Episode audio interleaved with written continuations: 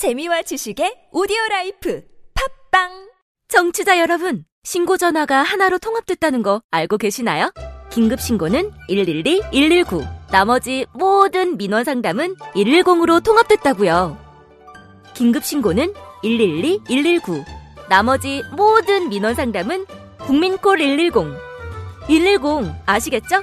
앞으로 모든 민원 상담은 국민콜 110으로 전화하세요. 이 캠페인은 국민권익위원회와 행정안전부가 함께합니다. 아무도 묻지도 따지지도 않고 가입하셨다고요? 보험은 너무 어려워요. 걱정 마십시오. 마이보험 체크가 도와드립니다. 1800-7917 마이보험 체크로 지금 전화 주세요. 1800-7917 이미 가입한 보험이나 신규 보험도 가장 좋은 조건을 체크해서 찾아드립니다. 인터넷 한글 주소 마이보험.com 또는 카카오톡에서 아이디 검색 마이보험을 친구 추가하여 상담하실 수 있습니다.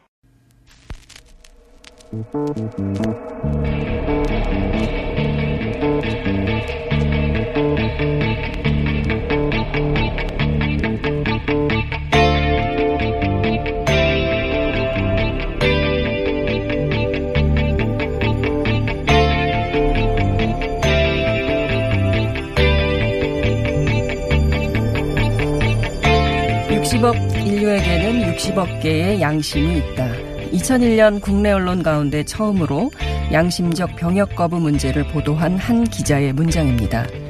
17년간 10억의 인구가 늘었지만 그새 변한 건 없었습니다. 광복 이후 최근까지 70년간 입영과 집총 거부로 처벌받은 사람은 모두 19,000여 명에 이르는데요. 해마다 500명이 넘는 젊은이들이 신념을 지키려면 감옥에 갈 수밖에 없었습니다. 어제 헌법재판소는 종교나 양심을 이유로 군 복무를 거부한 경우 대체 복무를 정하지 않은 병역법 조항은 헌법에 어긋난다. 이런 헌법 불합치 결정을 내렸는데요. 17년간의 긴 논의 끝에 우리도 대체 복무를 위한 입법 활동을 적극 전개할 걸로 보입니다. 분단국가 독일, 대만에서도 대체 복무제는 일찌감치 실시가 됐습니다. 한반도 평화체제와 함께 논의될 군축 문제, 대체 복무제로 시작될 수 있지 않을까 기대해 봅니다. 뉴스공장 단기 알바 장윤선의 생각이었습니다.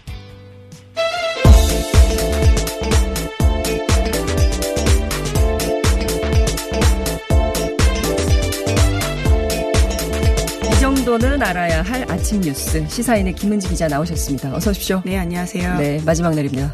네, 금요일인데요. 고생 많으셨습니다. 아, 네, 많이 떨었습니다. 네. 네, 그렇게 느껴지지 않았다고 예. 제가 여러 차례 아, 말씀드렸는데요.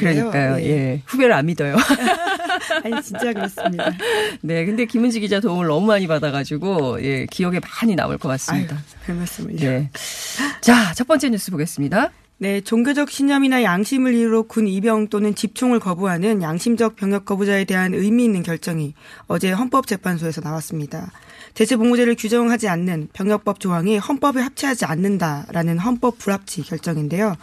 헌재는 병역 거부자 처벌 규정 자체를 합헌으로 결정하면서도 양심적 병역 거부자는 처벌하지 않는 것이 옳다라는 뜻을 밝혔습니다.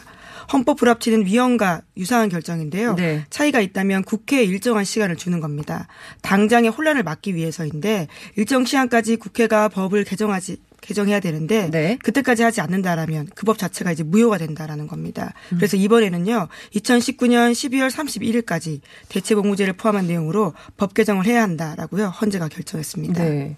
실제로 국회에 이 대체 복무제와 관련된 법안이 많이 올라와 있어요. 민주당 법안으로 제가 알기로는 한 두세 개 정도 올라와 있는 걸로 알고 있기 때문에 속도를 낼 수밖에 없다. 이런 생각이 좀 듭니다. 헌재 이 얘기가 굉장히 마음에 와닿네요. 어, 소수자들의 소리에 귀를 기울이고 이것을 반영하는 것은 관용과 다원성을 핵심으로 하는 민주주의의 참된 정신을 실현하는 것이다. 네, 헌법재판소에서 굉장히 멋있는 문장이 나왔는데요. 네, 자신들의 좀. 예. 예, 그렇죠. 정말 오래 걸렸습니다. 네. 오래 걸렸고요. 그만큼 사회적 갈등들도 있었고 네. 실질적으로 병역 대신에 정가를 살아야 됐던 사람들의 그렇죠. 삶이 정과자 있었기 때문에요. 붙이고 평생 살아야 예. 됐죠. 1년 6개월 평가뿐만이 아니라 그 이후에 공무 단임권도 제한되고 여러 그렇죠. 가지 자격 조건들이 제한되는 것들이 많았거든요. 다른 것은 몰라도 한 해에 500명 이상 양심에 따른 병역 거부 때문에 감옥에 갈 수밖에 없는 청년들이 있다는 것은 음, 정말 심각한 문제죠. 네, 어, 실제로 얼마든지, 대체 복무가 예. 예. 되어 있지 않는 나라는 한국밖에 없다라고 시민단체들이 주장을 하고 있거든요. 네. 그러니까 자신의 생각, 내심에 따라서 다른 결정을 할 수 있는 사람들을 존중하고 그 방법을 열어줬어야 되는데 그것들이 없었다는 점에서 이번에 헌법재판소가 의미 있는 결정을 한 그렇죠. 겁니다. 다른 길을 열어주는 것도 공공의 역할, 정부의 역할인데, 근데 이제 그 우리는 의무이기 때문에 병역이 대체 복무를 그럼 도대체 어떻게 하겠다는 것이냐, 형식에 대한 관심이 굉장히 많거든요. 그리고 지금 군대에 있는 사람들은 이거 어떻게 되는 거냐, 촉각을 곤두세울 수밖에 없는데 말이죠. 네, 그렇습니다. 특히 국방부에서는 바로 결정 직후에 입장을 내놨는데요. 네. 병역 기피 수단으로 악용될 우려가 없고 병역 의무 형평성을 확보할 수 있는 합리적 대안을 최단 기간 내에 확정하겠다라고 하면서요. 음. 이 법과 관련되어 있는 범위에 들어가는 사람들에 대해서 빠른 시일 내에 조치해서 정부안을 내겠다라고 밝혔습니다. 음. 그렇군요. 양심적 병역 거부자 어떻게 판별을 합니까? 네, 이제 다 그런 부분들 저도 때문에 그렇게 예. 원할 수 있잖아요. 그죠? 예, 특히 이제 그런 부분 때문에 양심적 병역 거부 자체에 대한 개념에 대해서 오해하시는 분들이 꽤 많다라고 생각하는데요. 음. 네네. 군대를 가는 나는 그럼 양심이 없는 거냐라는 것들이 이제 가장 그렇죠. 보통의 반론이라고. 할 수 있는데 그러니까 각자의 생각에 따라서 병역을 병역 방법을 다르게 택할 수 있다라는 것들로 보는 게 맞는 것 같고요. 음. 양심이란 단어가 괜한 오해를 부른다면 내심, 생각 이렇게도 볼 수 있을 것 같습니다. 네. 제가 과거에 양심적 병역 거부자들 만났을 때도요. 오히려 그 단어 때문에 사회적 운동에 있어서 오해를 받는 경우들이 종종 있는 것 같다. 자기도 그렇게 양심적인 사람 아니다. 이런 이야기 하시는 분들도 계셨거든요. 네. 그러면 저는 어찌됐든 그 군의 선택권 뭐 이런 것도 넓어지는 거다라고 생각을 해볼 수도 있는데 대체 복무는 어디서 어떻게 하게 되는 건가요? 네, 대체 복무는요. 이게 다양한 곳에서 지금 고려가 되고 있습니다. 네. 그래서 사회복지 분야가 복무지로 언급돼서 병원이나 노인 장애인 시설도 고려가 되고 있다라고 하고요. 그리고 앞서 말씀하셨던 병역 거부자 판정 판정 같은 경우에도요. 20대 국회에서 발의된 안들을 보면 총리실이나 국방부 산하의 별도 위원회를 두면서 서면 심사, 면접 심사 등을 거치도록 하고 있다라고 합니다. 네. 뿐만 아니라 당사자의 주장도 있고요. 게다가 시민단체나 종교단체 활동과 같은 객관적인 자료도 필수적으로 요구된다라고 합니다. 그렇죠. 근거가 있어야 이런 선택을 할 수 있도록 할 수 있겠죠. 기간은 좀 길게 해야 되는 거 아니냐라는 얘기가 있어요. 예, 문재인 대통령도 후보 시절에 이러한 공약을 추진하면서요. 군복무보다는 훨씬 길어야 한다라는 이야기를 한 바가 있습니다. 네. 외국 사례나 국회에 제출된 법안들도요. 대개 현역 복무의 1.5배나 2배 정도가 나오고 있습니다. 음, 그렇죠. 대개의 타이완, 대만도 두배 정도 길게 예, 가는 거죠. 그렇죠. 네, 그렇기 때문에 실제로 이 복무자, 현역 복무자와의 형평성을 맞추는 이런 노력이 굉장히 필요할 것 같다는 생각이 좀 듭니다. 자, 두 번째 뉴스 볼까요? 네, 마이크 폼페이오 미국 국무장관이 다음 주 방북한다라고요. 아. 영국 파이낸셜 타임스가 보도했습니다. 네. 파이낸셜 타임스는 익명의 미국 정부 관계자들의 말을 인용해서 보도하고 있는데요. 폼페이오 장관이 다음 달 6일에 워싱턴에서 인도 외무장관 만나기로 했는데 이것을 취소했다라고 합니다. 그것이 방북 일정 때문이다라고 보도했는데 곧 공식 발표가 나올 거라고 전망했습니다. 실제로 미국 행정부에서는 예정되어 있던 양국 회담을 불가피한 일정 때문에 연기한다라고 발표했습니다. 네.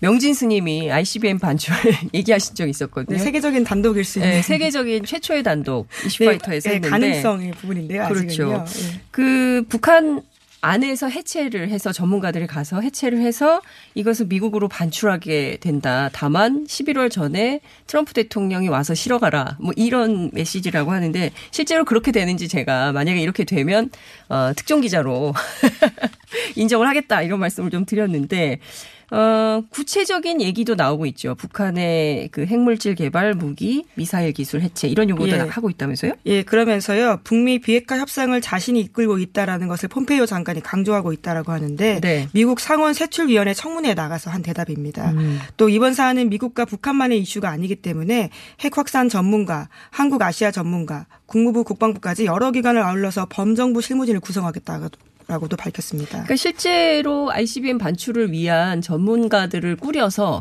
실제로 북한으로 들어가는 게 아닌가라는 생각을 하게 돼요. 근데 그렇다면 지금까지 시간이 조금 지체됐다는 느낌이 드는 것들이 다 네. 그런 사전 작업일 수도 있겠다라는 아. 희망적인 사고를 하게 되는데요. 그러니까요. 예. 구체적으로 만약에 이게 실행이 된다고 한다면 이 자체로 엄청난 뉴스이기 때문에 아, 명진 스님의 도력을 우리가 네. 아 도력이요. 예. 아직은 좀 지켜봐야 될것 네. 같습니다. 이제 그러면서 트럼프 대통령도요 연설 도중에 이런 이야기했습니다. 북한의 비핵화 과정을 칠면조 요리에 비유하면서 늦다라는 여론에 대해서 반박을 한 건데요. 서두르면 스토브에서 칠면조를 서둘러 꺼내는 것과 같다라면서 서두르면 안 된다라고 했는데요. 서두를수록 나쁘고 오래 할수록 좋아질 거라면서 비핵화 잘 진행되고 있다라는 식의 이야기를 하고 있습니다. 네. 일찍 꺼내면 못 먹죠.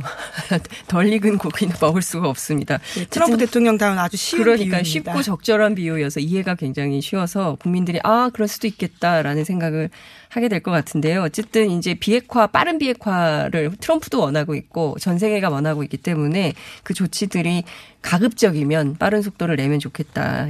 이런 것도 사실 우리의 마음이기도 하죠. 그죠? 예.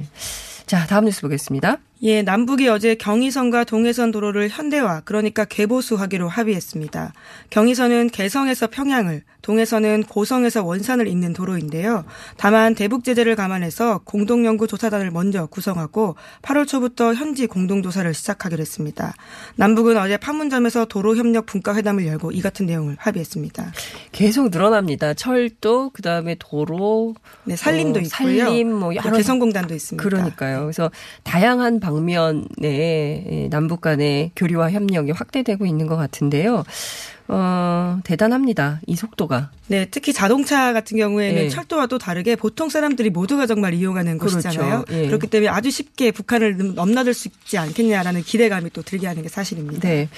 휴전선 북쪽 도로 구간까지 현대화를 하기로 이번에 원칙적으로 합의를 했는데 개보수 공사 시기는 안 정했더라고요. 네, 아무래도 제재 문제가 있기 때문에요. 음흠. 속도를 좀 조절하는 것으로 보이는데요. 네. 그러니까 말씀하신 것처럼 공동조사를 먼저 한다는 것은 대북 제재 때문에 아무래도 당장 구체적인 사업을 실행하는 것은 좀 눈치가 보인다. 그래서 대북 제재도 빨리 좀 풀리면 좋겠다. 이런 당부 말씀 좀 드리겠습니다. 다음 뉴스 보겠습니다. 네, 얼마 전에 고 장자연 씨 사건 수사 중인 검찰이 장 씨를 성추행한 혐의로 조선일보 기자 출신 조아무개 씨를 재판에 넘겼다라는 소식 전해드린 바가 있는데요. 네네. 그 핵심 근거가 동석했던 다른 여배우 윤아무개 씨 진술이었습니다. 아. 어제 윤 씨가 JTBC와 인터뷰를 하면서요. 좀 더 상세한 이야기들을 했습니다. 9년 전 검찰의 부실하고 편파적인 수사를 비판한 건데요. 윤 씨도 일관되게 성추행 사실을 진술했지만 검찰이 가해자 주장만 받아들였다라고 하면서요. 네. 과거에는 자신의 진술을 신빙성 부족하다라는 이유로 받아들이지 않았다라면서 비판했습니다. 딱 그 자리에 둘만 있었다는 거잖아요. 장자연 씨하고 윤 씨. 예, 우선 여성으로서는 그랬던 것으로 보이는데요. 예. 그 외에는 다 남성, 소위 접대를 받는 사람들이었던 걸로 보입니다. 그러니까 참 이 어제 인터뷰 내용을 보니까 정말 그 어려 그동안 이거 내가 얘기한다고 세상이 나를 믿어줄까? 라는 게 있었고 그리고 그렇죠. 한편으로는 장자연 씨에 대한 미안함. 네. 예, 이- 이게 굉장히 컸던 것 같은데 저는 이, 이 사건 보면서 옛날에 요정 정치 있잖아요. 70년대 유신 시절에 그때에서 하나도 달라진 게 없는 상태로 지속되었던 게 아닌가 이런 생각이 좀 들더라고요. 네, 이런 부분들은 정말 그런 사건들을 떠올릴 수밖에 없게 하는 네. 것들인데요. 이게 정말 불과 9년 전에 일어난 사건입니다. 그러니까요. 그리고 아직까지 진상이 제대로 밝혀지지 않았다는. 점에서요. 예. 문제가 더 큽니다. 예.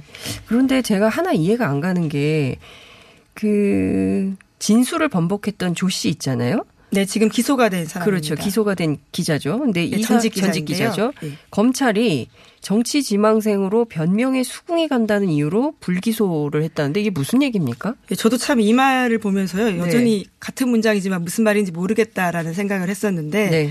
이- 이 전직 기자인 조 씨는 지- 정치지망생이었고 총선에도 출마하려고 노력했다라고 합니다. 그렇기 때문에 여러 가지 이해관계를 봤을 때이 네. 사람의 주장이 더 맞지 않겠냐라는 검찰의 아주 우호적인 해석이었던 걸로 보이는데요. 사실은 그 자리에 접대를 받지 받지 않고 네. 일종의 피해자로 역할했던 사람의 진술과 네. 가해자의 역할의 진술을 바- 비교해 봤을 때 누구의 말을 더 신빙성 있다라고 봐야 되냐라고 본다면 다르거든요. 그럼에도 그렇죠. 불구하고요.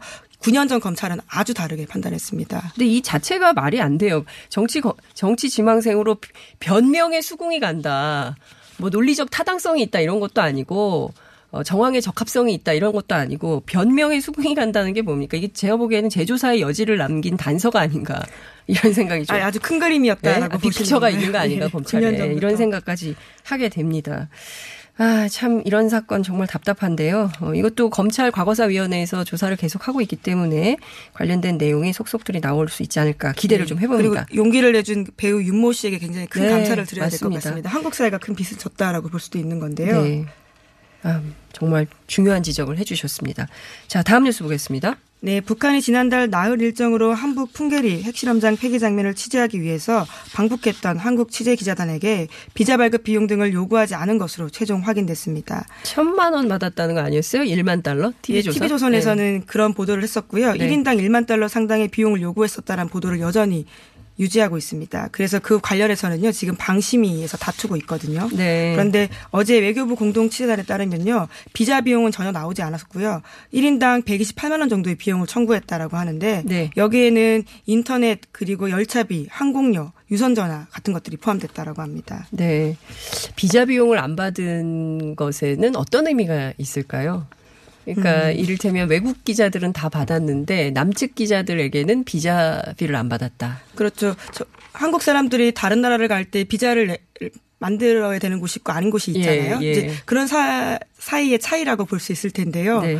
그러니까 북한과 남한은 비자가 필요 없는 사이다라고 북한이 판단했다고 볼 수도 있는 거고요. 그러니까요. 저는 예. 굉장히 좀 재미있는 포인트라고 생각을 했는데 그나저나 이 TV조선 말이에요. 조선일보. 그 오보를 했으면 그에 대한 상응하는 책임을 지고 사과하고 기사를 내려야 되지 않습니까? 이 기사는 내렸습니까? 예, 그러지 않고요. 여전히 자신들의 주장이 맞다라고 이야기하고 있습니다. 그러면서 음. 지금 방심위가 중징계 소위에서 결정을 하자요. 이에 네. 대해서 반발하면서 그 여전히 문제 제기를 하고 있습니다. 네. 그래서 TV조선은 이런 기사까지 아, TV조선과 함께 있는 조선일보는 이런 기사까지 썼는데요. 당시에 소위에 대해서 비판을 하면서 방심위의 여당 의원 3명이 TV조선 녹취록도 들어보지 않고 제재를 결정했다라는 식의 비판을 하고 있습니다. 어, 오히려 역공을 좀 하고 있군요. 근데 어찌됐든 제가 보기에 다른 건 몰라도 특종은 못해도 오보는 하면 안 되거든요. 그리고 기자의 기본 오보를 자세이죠. 그렇죠. 예. 오보를 했으면 즉각적으로 사과하고 정정 보도하고 어 기사를 내려야죠. 그런데 그게 아니고 계속 이렇게 주장을 하고 있으니 참 답답한 노릇인데 현송월 사건 있잖아요. 공개 네. 총살. 그 이게 기사 과거 사건이었, 예. 과거 기사였는데요. 2013년 9월 1일 3시 23분에 오후 3시 23분에 올라온 기사인데 아직도 있어요. 그 사이트에 가면 네, 참. 현송월 단장은 지금도 살아 돌아다니는 네. 현송월은 누구인가? 누굽니까? 예, 한국 미디어에 정말 많이 나오고 그러니까요. 예, 최근에 북미 정상회담 때 싱가포르에서도 싱가포르에서도 모습을. 드러냈었는데요. 예. 그 TV조선과 조선일보도 모두 보도한 걸로 알고 있는데 예. 그 사람을 뭐라고 이야기할지 참 민망한 그러니까요. 상황이네요.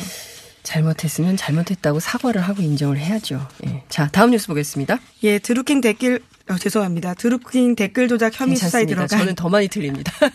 아, 제가 훨씬 더 티가 많이 나는 것 같아서요. 아닙니다. 예, 소위 드루킹 택- 특검이 이제 들어갔는데요. 관련해서 허익범 특검팀에서 드루킹 김모 씨 등 일당 4명의 구치소 수용실을 압수수색했습니다. 뿐만 아니라 김 씨를 소환 조사했는데요. 그리고 특검팀에서는 김 씨가 청와대 행정관으로 추천했던 도모 변호사와 윤모 씨 변호사도 댓글 조작에 가담한 혐의로 입건을 했습니다. 네, 그렇군요. 드루킹 특검 이제 시작을 하고 있으니까 뭐 어떻게 될지 좀 지켜봐야 될 것 같고요. 이후에 뭐 어, 소환 조사 된 사람들, 참고인 조사 받을 사람들 뭐 줄줄이 있겠죠. 지금 얼마나 큰 사회적 영향력이나 파괴력이 있을지 기자들도 큰 관심은 없는 것 같아요. 네, 이제 시작이긴 한데요. 사실 네. 워낙 다른 이슈들이 많다 그렇습니다. 보니까 상대적으로 작은 뉴스로 특검팀 규모는 굉장히 크거든요. 네. 그럼에도 불구하고요. 뉴스 크기는 그렇게 크지 않습니다. 알겠습니다. 자, 오늘 말씀 여기까지 듣겠습니다. 고맙습니다. 시사인의 기분지였습니다. 감사합니다. 네, 고맙습니다. 이거 차량용 핸드폰 거치대야? 응, 조인트라고 투힘에서 새로 나왔는데 얼마나 편한지 몰라. 동생은 인터넷 강의 볼 때 태블릿 거치대로 쓰고 우리 엄마는 요리할 때 레시피 보는 용도로 쓰기도 해. 조인트라고? 응, 우리 아빠는 골프 스윙 연습할 때도 셀카 거치대로 쓰시던걸? 그러면 나도 헬스 할 때 셀카 거치대로 쓸 수 있겠네. one, two, three 할 때 two, 힘 세다 할 때 힘, 투, 힘. 네이버에 투 힘을 검색해보세요. 하루에 두 번씩은 꼭 간 것 같아요. 속이 굉장히 편해진 것 같아요. 휴지에도 하나도 안 깔끔하게 끝나더라고요. 그만 누고 싶은데도 이제 계속 나오더라고요. 눈 뜨니까 바로 화장실 가고 싶더라고요. 양은 감당이 안 되더라고요. 너무 많아가지고.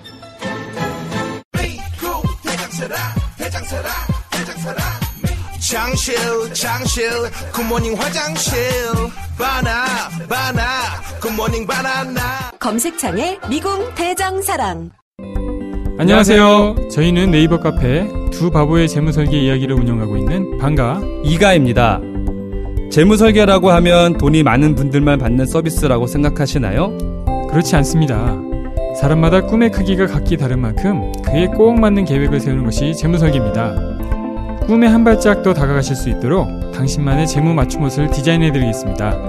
우직하고 정직하게 일하는 친구 두바보를 네이버에서 검색해주세요.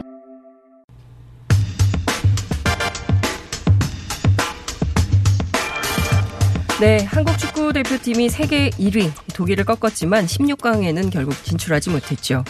독일전 승리에 취하지 말고 차분하게 원인을 검토해야 한다 이런 목소리가 나오고 있는데요. 신문선 명지대 교수 전화로 연결돼 있습니다. 교수님 안녕하세요. 네, 안녕하세요. 신문선입니다. 네. 이번에 저희가 독일을 꺾긴 했지만 그래도 한국 축구 한계점이 명확히 드러났다. 뭐 이런 얘기들이 나오고 있습니다. 어, 교수님께서 이번 월드컵 실패로 보는 이유가 있다면 무엇일까요? 어, 한국 대표팀은 독일만 거꾸로 간 게 아니죠. 네. 어, 이번 월드컵은 한국은 16강을 그 어, 진입하는 것이 이제 분명한 목표였었고요. 네. 그 독일을 꺾기 전에 이제 2패를 기록해서 어, 한국 대표팀은 1승 2패가 되지 않았습니까? 네. 그 16강에 결국 가지 못한 것은 한국 축구 대표팀의 어, 실패로 이렇게 규정하는 가장 큰 어, 원인이죠, 이유죠. 음. 네. 말씀하신 대로 16강 진입이 목표였고, 어, 그게 좌절됐기 때문에 결국 우리는 실패한 거다. 그러면 앞선 두 경기는 왜 이렇게 될 수밖에 없었을까에 대한 원인 분석이 좀 필요해 보여요. 그렇죠. 네. 그 스웨덴과 경기에 총력을 집중하겠다라고 한 것이 네. 어, 월드컵 본선 무대에 가서도 신청 감독이 계속했던 이야기고요. 음. 어 그리고 또 한국을 떠나기 전부터 늘그 우리는 스, 스웨덴 경기에 총력을 경주해서 이기겠다라고 얘기를 했잖아요. 네네네. 어, 그런데 스웨덴과 경기 때 한국 대표팀은 몸이 천근만근이었었고요. 예. 그리고 또 전술적으로도 한국은 너무 내려서서 음. 내려선다는 건 이제 수비 중심적으로 했다는 것이죠. 그렇죠. 예. 어, 그리고 이제 믿었던 어, 손흥민 선수는 어, 그 공격에 서 자기 역할을 하기보다는 측면 쪽에서 상대의 그 어, 수비수들이 공격에 가담하면 음. 어, 쫓아다니고 또 마크를 하느라고 허둥대는 이제 그렇죠. 그런 상황이 되고 말았죠. 그러니까 결과적으로 뭐 데이터상으로 보더라도 어, 유효 슈팅을 하나도 이제 기록하지 그렇죠. 못하고 그게 제일 충격적인 거죠, 음, 사실은. 예. 그렇죠. 한국 대표팀이 네. 어, 사실은 아주 무기력한 이제 경기를 했는데요. 네. 어, 그러면 왜 이렇게 한국 대표팀이 무기력한 경기를 했는가? 네네. 이제 그 어, 원인을 이제 어, 살펴볼 필요가 있다는 거죠. 네. 어, 스포츠는요, 경기가 끝나면 결과가 남지 않습니까? 네. 어, 그 결과 이면에는 흔적을 남깁니다. 흔적. 그 흔적은 제가, 음, 흔적. 네. 그 흔적은, 어, 제가 지금 대학에서 지금, 음, 연구하고, 그리고 또, 어, 그 학생들을 가르치고 있는 경기 분석 시스템. 네. 이제 경기 영상 분석을 하게 되면, 네. 어, 선수들이, 어, 90분 동안, 어, 볼을 몇 번 받았는지, 주고받았는지, 누구와 주고받았는지, 어, 그리고 어느 위치에서, 어, 활약을 했는지, 어, 그리고 또, 어, 선수들의 뛴 거리, 어, 90분 동안, 네. 뭐 이런 것들을, 어, 아주 세밀하게 이제 분석을 그 할 수 있거든요. 음흠. 어, 물론 상대 에, 팀 선수들, 그 다음에 상대 팀의 전략, 전술, 뭐 이런 것도 이제, 어, 종합적으로 이제 분석을 하는데, 왜 그러면 한국 대표팀이 아, 스웨덴과 경기 때 이렇게 네. 아, 부진한 경기를 할 수밖에 없었느냐. 음흠. 이제 그것을 역으로 이제 추적하면, 네. 어, 답은 어, 분명하죠. 그리고 이제, 어, 저희들이 이제 데이터상으로 분석하는 것도 있습니다만, 음. 무술 채집, 그러니까 뭐 인터뷰를 한다든가, 네. 또 선수들의 이제 그 예를 들어서 어, 직접 뛴 선수들의 그 이야기 뭐 이런 것을 어, 또 어, 종합적으로 채집을 하면 그 결과를 명확하게 그 우리가 음. 어, 추적을 하고 그것에 대한 답을 얻을 수 있거든요. 네. 어, 한국 대표팀은 이번 월드컵을 준비하는 과정에서 어, 첫 경기 스웨덴의 네. 전략을 이제 모으긴 했지만 이동 거리가 멀었고 음. 그리고 어, 차량 이동이라든가 비행기 그 시간이라든가 뭐 이런 부분들에서 선수들은 피로가 가중됐다는 것이죠. 네. 그리고 이제 마지막 전지 훈련 장소에서 한국 팀은 어 그 저 파워 프로그램을 소화를 해서 네. 이것이 선수들에게 어 그 어떻게 보면 경기력에 직접적인 영향을 주는 어 근원 음. 지구력이라든가 또 네. 스킬을 발현하는 그 파워라든가 어 뭐 이런 부분에 악영향을 끼쳐 어, 끼쳐서 선수들이 스웨덴 경기 때 이렇게 네, 힘들었다. 당초 지쳐 기대했던. 다르게 네. 이제 아주 천근만근이 된 것이다. 이렇게 이제 저희들이 이제 분석을 하면 네. 그러면 거기에 대한 책임은 과연 누구냐? 네. 어, 라는 것이죠. 이제 그렇게 되면 어 결국은 두 경기 우리가 멕시코 경기까지 멕시코는 지금 이제 다섯 경기가 나아졌고 네. 어, 독일과 경기 때는 어, 또 전혀 다른 이제 화이팅하는 그런 모습을 보여줬는데 네, 네. 어, 마지막 경기 독일 경기 취해 가지고 이 결과에 음. 그 어떻게 보면 실패한 것을 어, 이것을 또 어, 덮고 넘어가는 것이 아닌가. 네. 이제 이렇게 생각한다면 어, 오늘이 문제가 아니라 이제 대한민국 축구의 그 어, 내일을 생각한다면 이 부분에 대한 명확하게 네. 짚고 넘어갈 필요가 있다 이제 그런 그 이야기를 제가 네. 하고 있는 겁니다. 네. 지금 뭐 말씀해 주신 대로 여러 부류의 책임론이 나오고 있어요. 그 뭐저 차범근 감독 같은 경우에는 여론이 너무 선수들의 몸을 굳게 만들었다. 여론이 너무 나빴다. 뭐 이런 말씀도 하셨고요. 그리고 또 방송 3사 해설에 나섰던 이용표, 안정환, 박지성 새 해설위원은 어, 축구협회 문제점을 지적을 합니다. 그리고 언제까지 선수 탓을 할 거냐. 뭐 이런 비판도 국민들 사이에서는 나오는 게 사실인데, 자, 제가 핵심적으로 여쭙고 싶은 것은 이 축구협회와 관련된 점입니다. 네. 네, 축구협회의 문제점이 없나. 그러니까 뭐, 그, 저, 뭡니까, 그, 안민석 의원 같은 경우는 지금 대한축구협회가 아니라 현대축구협회다. 2017년 국감 때 보면 20년간 찬조금 빵원이다. 뭐, 이렇게 하는데 이게 뭐, 바라, 뭐, 전망이 있겠냐. 그 구체적인 투자도 안 한다. 그래서 축구협회 문제점을 굉장히 지적을 많이 합니다. 교수님은 어떻게 보세요? 아, 참, 그, 이야기하기가 참, 그, 어렵고 힘든 얘기인데, 네. 이야기를 하죠. 네.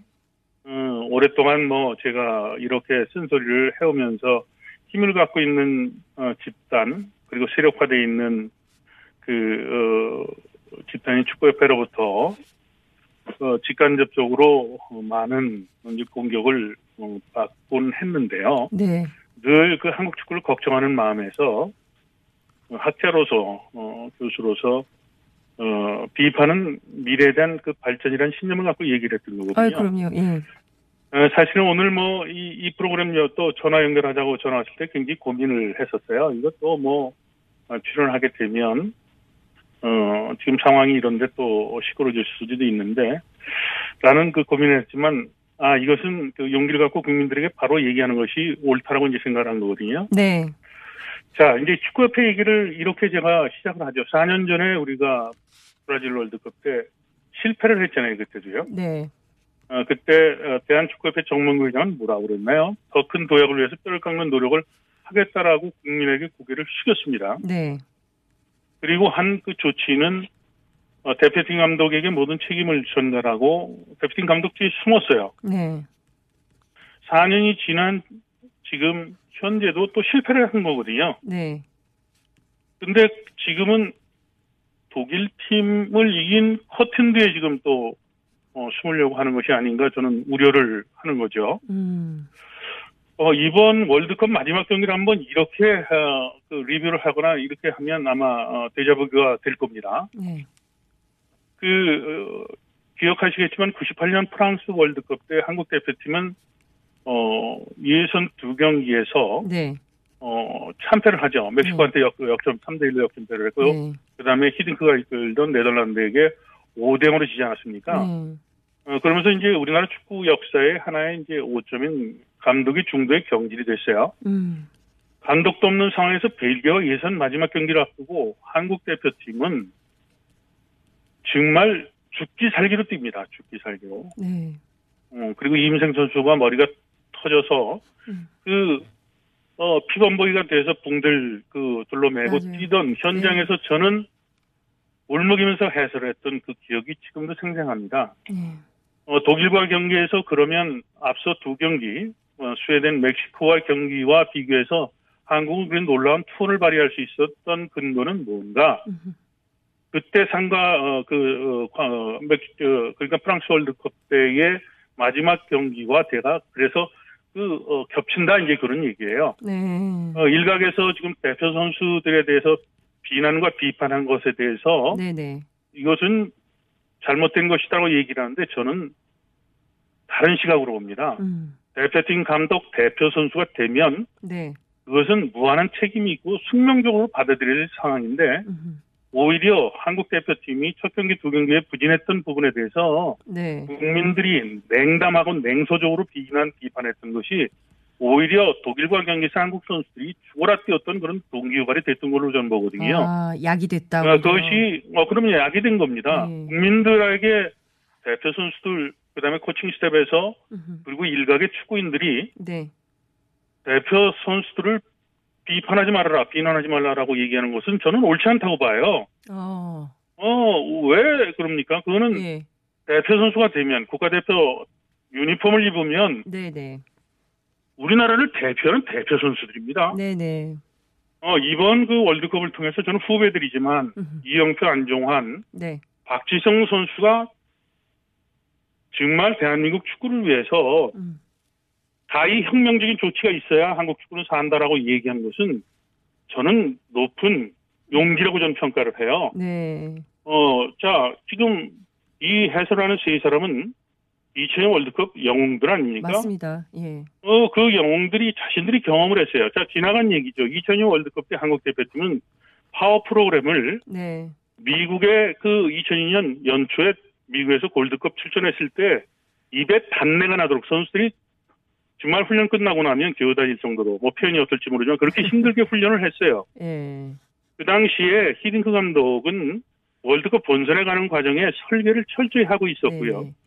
그 설계에 따라서 한국 대표팀은 2002년 월드컵 기적을 쓰기 위해서 한국 대표팀은 그 고통을 감내를 했던 거예요. 네.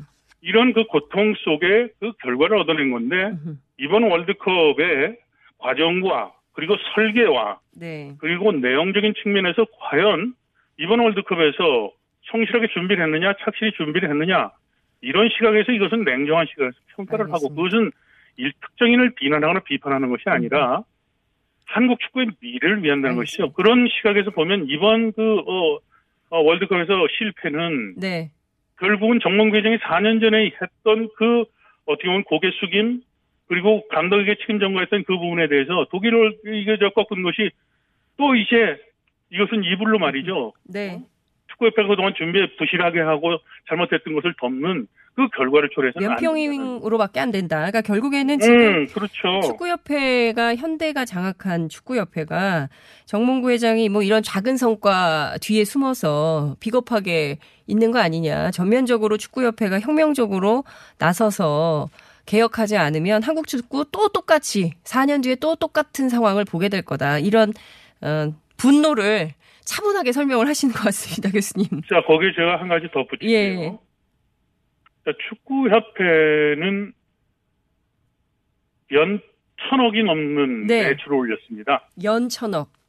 그렇죠. 예. 1200억까지 그러니까 지금 벌었던 적이 있어요. 정몽구 회장이 돈만 벌고, 아이고, 제가 다 목이 이렇게 되는데, 돈만 벌고 실제로 축구인들을 위한 축구에, 한국 축구에 투자는 안 하고 있다. 20년 동안 찬조금 빵원이라는 것 자체가 설명하는 게 있는 것 같습니다. 교수님 말씀 들으려면 제가 보기에는 한 2박 3일 모셔서 얘기를 좀 들어야 될 것 같은데, 시간이 없어서 오늘 말씀 네, 을 여기서 정리를 해야 될것 마지막 같아요. 말씀을 예. 하죠. 그러면 정몽계 회장이 대한축구협회장 할 때 천억 넘는 매출을 3천억으로 늘리겠다고 약속을 했었는데 네.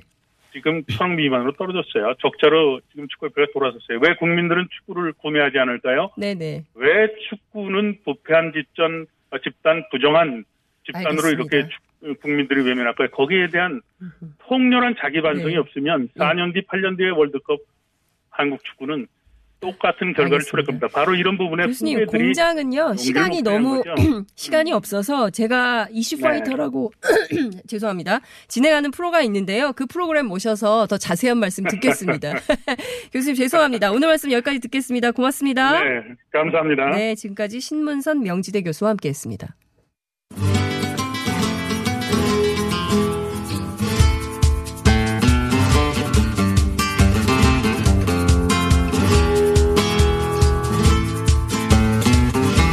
네, 이번 한 주 SNS 안팎을 그야말로 뜨겁게 달궜던 화제의 인물 있습니다. 까칠한 미식가 혀준 황교익 선생님 모셨, 모셨습니다. 어서 오십시오. 예, 안녕하세요. 홍교입니다. 예, 제가 실검 1위를 계속 장악하고 계셔가지고 뉴스를 계속 따라다니면서 왔습니다. 다른 프로에도 막 나가서 인터뷰하셨어요. 어, 저도 그 실검에 떠 있는지를 몰랐어요. 아, 정말요? 그 부산에서 음식 영화제에서 그러니까요. 저하고 어, 금요일 날 놀고 전화 인터뷰 하셨잖아요. 예, 예. 그러라고. 예. 그게 그런데 오늘 뭐 누가 갑자기 질문을 하더라고 실금이 올라와 있어요 그러더라고요. 예. 왜 그렇게 실금이 있는지 저도 잘 모르겠어요. 예. 그 다름이 아니라 김종필 전 총리 그 훈장 추서 논란 때문에 그런 건데 결국 어쨌든 정부가 결정을 했습니다. 음, 근데 그 사실 제가 먼저 그 이야기를 SNS에 올린 것은 훈장과 관련되는 것이 아니라 사실 네. 언론의 보도 태도 때문에 네. 사실 먼저 이렇게 올린 거거든요. 이제 훈장 추서는 이제 뒤에 같이 연결되니까 그렇게 네. 된 것으로 보이는데 어 그때 김종필 전 총리가 돌아가시고 난 다음에 언론의 보도 태도가 조금 묘해요. 한 개인의 죽음에 대한 미담으로 이렇게 포장되는 이런 모양새를 가지고 있더라고요. 근데 그 인간의 죽음이라는 게 어, 개인적으로는 다 안타깝죠. 애틋하고요. 아, 모든 죽음에 대해서 사실 그렇게 가져야 되겠지만은 어, 정치인은 조금 다르죠. 어, 정치인은 죽어도 죽은 게 아니거든요. 어, 그 죽음 앞에서 역사적 평가 뭐 이런 것에 대한 어, 그분이 이때까지 정치에 대해서 어떤 스탠스를 취해왔는가 그분에 대한 어, 평가가 붙는 좀 객관적으로 붙는 이런 기사가 잘 안 보이는 거예요. 그래서 어, 그분이 이때까지 했던 5.16 이후에 어, 그 오랜 세월 동안 했던 정치의 역정들을 쭉 머릿속에 떠올려 보니까 네. 사실 못 어, 제가- 참겠다. 그렇죠. 어, 저는 초등학교 들어가면서 해야겠다. 초등학교 들어가면서부터 유신 교육을 받았거든요. 네. 음. 유신 유신 소년 세대시군요. 그렇죠. 유신 예. 세대입니다. 예. 어, 박정희가 죽을 때 그때 네. 예, 지금 고3이었고요. 아. 그래서 어, 유신의 그 그를 생각을 해 보니까 네. 징글징글 하더라고요. 음. 그래서 그 그냥 솔직한 마음을 그렇죠. 뭐 그것을 저는 정치에 대한 이야기들을 네. SNS에 늘 아주 오래 전부터 네. 어, 늘 올렸거든요. 그래서 예. 근데 그걸 가지고 또 이렇게 예. 기사화하고 근데 게 선생님께서 그 네. 올리신 다음에 언론의 논조도 많이 바뀌었고요. 음. 그리고 국민들이 깊이 있게 한번 생각해 보는 계기도 됐고 2016년에 뉴스타파가 보도했던 그 훈장이라는 것이 네. 독재자들에게는 굉장히 관대하고 또 민주화 운동가들에게는 굉장히 어 소극적으로 평가받았던 이런 그런 얘기들이 다 인구의 화제가 될 수 있었어요. 그리고 정치인에 대한 그 시각을 좀 이 시민들이 그 좀 냉정하게 음. 자기의 이익을 어, 대변했던 네. 그 정치인들에 대해서 좀 들여다볼 필요가 있어요. 2013년에 네. 대처 수상이 죽었을 때 그 대처가 사실 영국 노동자들 입장에서는 굉장히 폭압적인 정치인이었죠. 음. 그래서 음 길거리에 나와서 샴페인 터트리고 네. 어 축하 파티 열고 이랬어요. 음. 그러니까 어, 정치인은 개인적 죽음 뭐 요소도 있겠지만은 네. 옆에 가까이 계시는 분들 뭐 친인척이라든지 그분과 친했던 어 동료 정치인들 이런 분들한테는 애틋하지만은 음. 시민의 입장에서는 전혀 다르죠. 아. 네, 그걸 좀 그러니까요. 제가 보기에는 큰 틀에서 큰일 하셨다. 아니 그렇지 않습니다. 늘 하는 좀- 정치에 대해서는 늘 하는 일이고요. 네. 어, 늘 모든 시민이 관찰자가 그렇죠. 돼서 그렇죠. 비판해야죠. 어, 저도 약간 시민의 입장에서 쓴 겁니다. 네. 예. 자, 오늘 주제를 말씀해 주세요. 그 연결고리가 될 수도 있어요. 요정 정치의 음. 종말. 네. 그 김종필 전 총리에 대해서 풍류를 아는 멋을 아는 맞아요. 어, 이런 것이 미사 여구들이 이렇게 붙는 것을 풍류와 보고 멋, 여백 뭐 어, 이런 그렇죠. 게 많이 있어요. 근데 이 예. 풍류의 시작이 대체 어디에 있었는가 하는 것을 쭉 이렇게 어. 생각을 해보니까 요정이더라고요. 어, 그래서 어, 김종필 전 총리의 네. 가 돌아가시는 게 한국 요정 정치가 이제 아, 종말을 고한 것이다라고 이렇게 볼 수도 있겠다. 이런 생각이 들더라고요.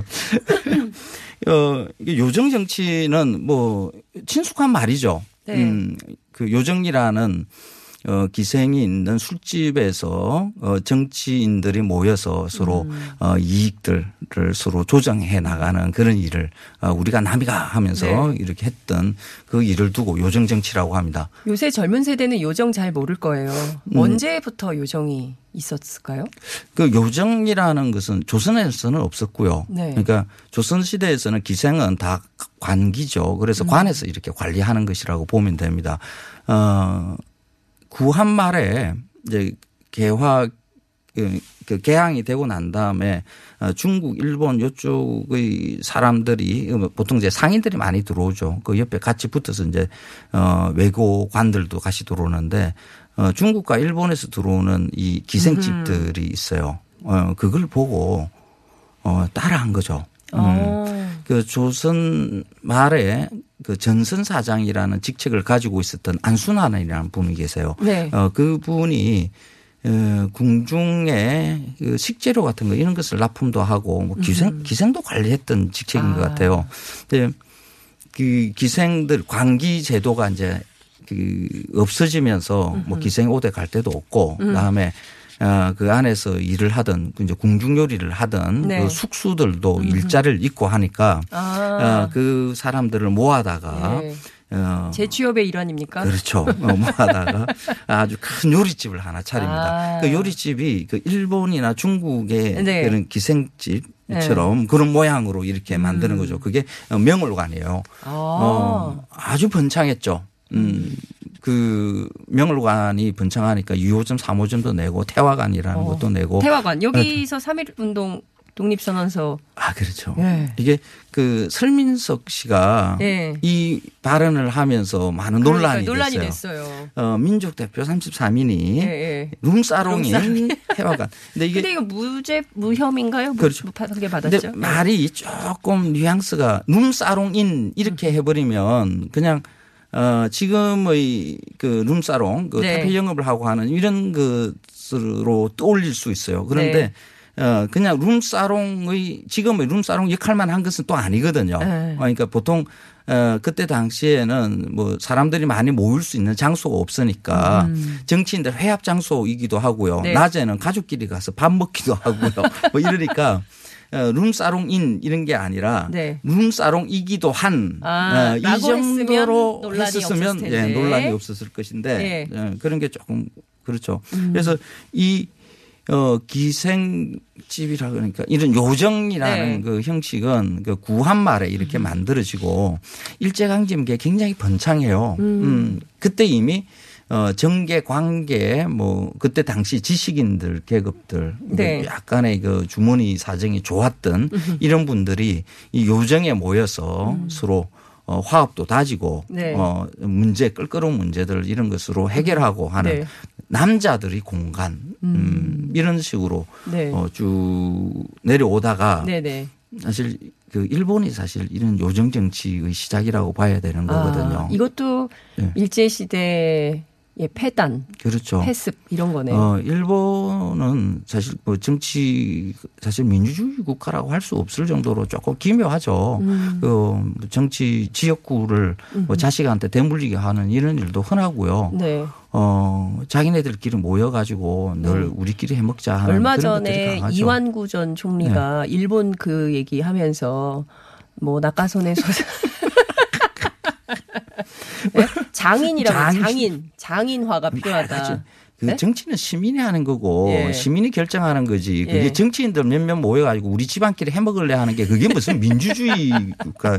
그거는 세습 정치하는 거죠. 예. 아직까지는 일본은 민주주의를 제대로 실현하지 못하는 우리가 일본에 비해서 훨씬 민주주의 굉장히 부러워요. 그렇죠. 예, 어, 일본의 시민사회가. 한국의 이렇게 뜨거운 정신, 그러니까 뭐 촛불 혁명 이런 거 굉장히 부러워하잖아요. 그렇죠. 일본 그게 잘 안. 되잖아요. 그래서 그 일, 어, 일본 사람들이 하고 있었던 그런 정치, 요정 정치를 그대로 이렇게 물려받은 것이라고 이렇게 볼 수가 음. 있어요. 그래서 음, 해방이 되면서 이제 일본과 중국의 요정들은 이제 다 물러났고 네. 이제 한국의 요정들만 남았는데 네. 어, 거기도 이제 여전히 네. 한국의 정치인들이 이제 들락거렸죠. 음. 특히 5.16 군사혁명 군사 어, 쿠데타. 군사 쿠데타라고 이야기를 예, 해야 예, 되는 거죠. 예. 제가 군사 정변. 유신 그 세대의 문제인 거죠. 유신에 아직도 젖어 그러니까 있으신 제가 왜 징글징글하다고 그러는지 바로 이게 입증이 됩니다. 그렇습니다. 그냥 예, 그냥 5.16 나오는 거예요. 그렇죠. 5.16 5.16 군사. 그러면 쿠데타인데 이렇게 되는데 예. 쿠데타 돼야 되는데 혁 이렇게, 이렇게 나오는, 거죠. 거죠. 아. 징글징글합니다. 예. 음, 그 세력들이 네, 또 요정 정치를 이어가요. 예. 어, 그래서 어, 1960년대, 70년대, 80년대 이 30년 동안 네. 이 사실 요정 정치의 가장 요정 정치의 가장 번창한 그 시기라고 볼 수가 있습니다. 그 보통 이제 그 청와대 그 뒤쪽으로 네. 있었던 북한산 뭐 네. 이쪽으로 이제 삼청동 요정들이 뒤에 아주 큰 저택이요. 아주 큰 집들이에요. 길상사 있잖아요. 길상사. 아, 박정수님 길상사죠. 계셨던 그 원래는 이제 그 요정이었죠. 대원각이라는 대원각. 아. 그 요정이었는데 네. 어 이분은 이제 법정 스님이 이제 이 자리를 어, 그 받고 이제 길상사로 이렇게 바꿨는데 어 요거는 조금 좀 문학적인 뭐 네. 사건이 하나가 있어요. 어허. 어 이 대원각을 운영을 했던 그 김영한이라는 그 분이 네. 어 어, 백석 선생하고 같이 네. 아. 이렇게 친했다. 그래요. 그 백석 선생의 시에 보면 어, 그 자야라는 인물이 하나 등장하거든요. 네. 예, 예. 그게 어, 흰 당나귀와 음. 뭐 이런 나타샤와 네, 뭐. 주고하는 그 시에 예. 그 자야가 예. 어, 당신이다, 아, 자기다라고 나다. 예, 음. 그렇게 이야기하면서 나는 백석 선생, 선생의 예. 애인이고 오. 그래서 분단이 되면서 이렇게 하고 있지만은 네. 늘 백석 선생을 그리고 이랬다라고 이야기해요. 그런데 어, 그분이 자야인지는 예. 확인이 안 되는 게 백석 선생.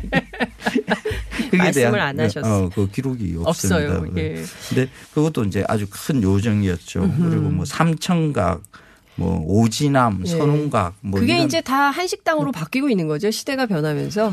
그렇습니다. 그 네. 1980년대 끝났네요. 어떡하지? 끝나면서 요정 정치가 어, 뒤로 물러가요. 네. 음. 그러니까요. 선생님 끝났어요. 어떡하죠? 고맙습니다. 아, 시간이, 아, 시간이. 시간이 끝났어요.